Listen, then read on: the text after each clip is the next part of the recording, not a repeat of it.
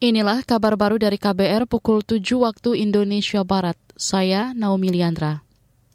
Saudara, seorang petugas kelompok penyelenggara pemungutan suara KPPS di Kabupaten Tangerang, Banten dilaporkan meninggal ketika proses penghitungan suara tengah berlangsung semalam.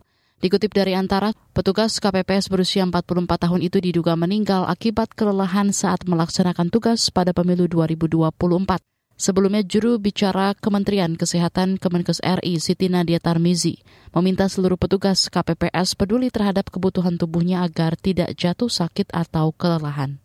Jangan kita melebihi tentunya sinyal-sinyal yang sudah ditandai oleh tubuh kita. Kalau kita merasa lelah, capek, jangan dipaksakan untuk bertugas. Sebaiknya istirahat dan cukup tidur. Dan pastikan kalau punya penyakit-penyakit komorbid, konsultasi dengan petugas kesehatan dan kalau memang sudah terbiasa meminum obat dan sebagainya agar tetap minum obat dan menjaga kesehatan. Kita berharap bahwa petugas KPPS kita akan tetap sehat.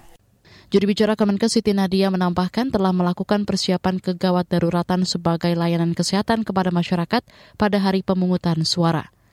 Upaya persiapan kegawat daruratan tersebut meliputi kesiapan fasilitas layanan kesehatan, tenaga kesehatan, dan Public Safety Center PSC 119.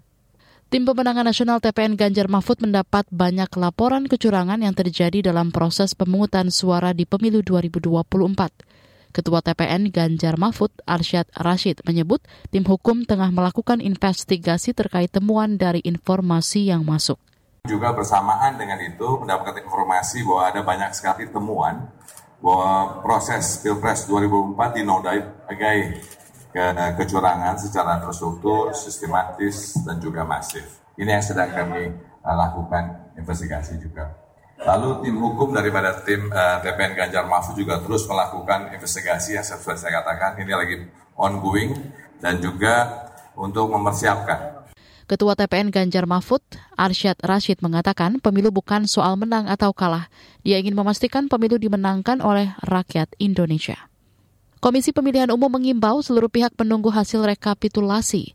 Kata Komisioner KPU Idam Holik, paling lambat hasil rekapitulasi resmi KPU bisa diketahui 35 hari sejak pemungutan suara.